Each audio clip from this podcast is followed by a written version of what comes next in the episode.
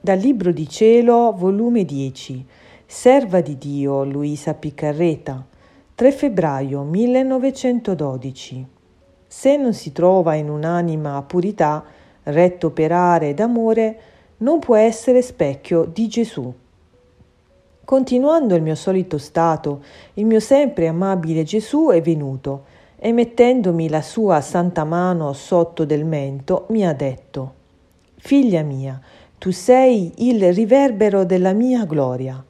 Poi ha soggiunto, nel mondo mi sono necessari degli specchi dove andare a mirarmi, una fonte, allora può servire come specchio per rimirarsi alle persone quando la fonte è pura, ma non giova che la fonte sia pura se le acque sono torbide.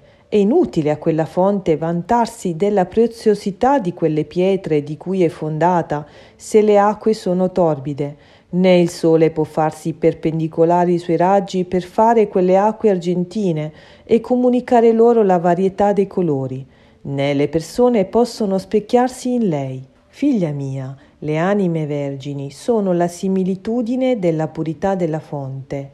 Le acque cristalline e pure è il retto operare.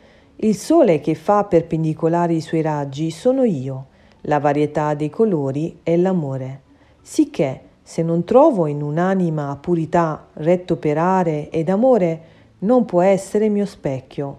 Questi sono i miei specchi in cui faccio riverberare la mia gloria. Tutti gli altri, ad onta che sono vergini, non solo non mi possono rimirare, ma volendolo fare non mi riconosco in loro ed il segno di tutto ciò è la pace.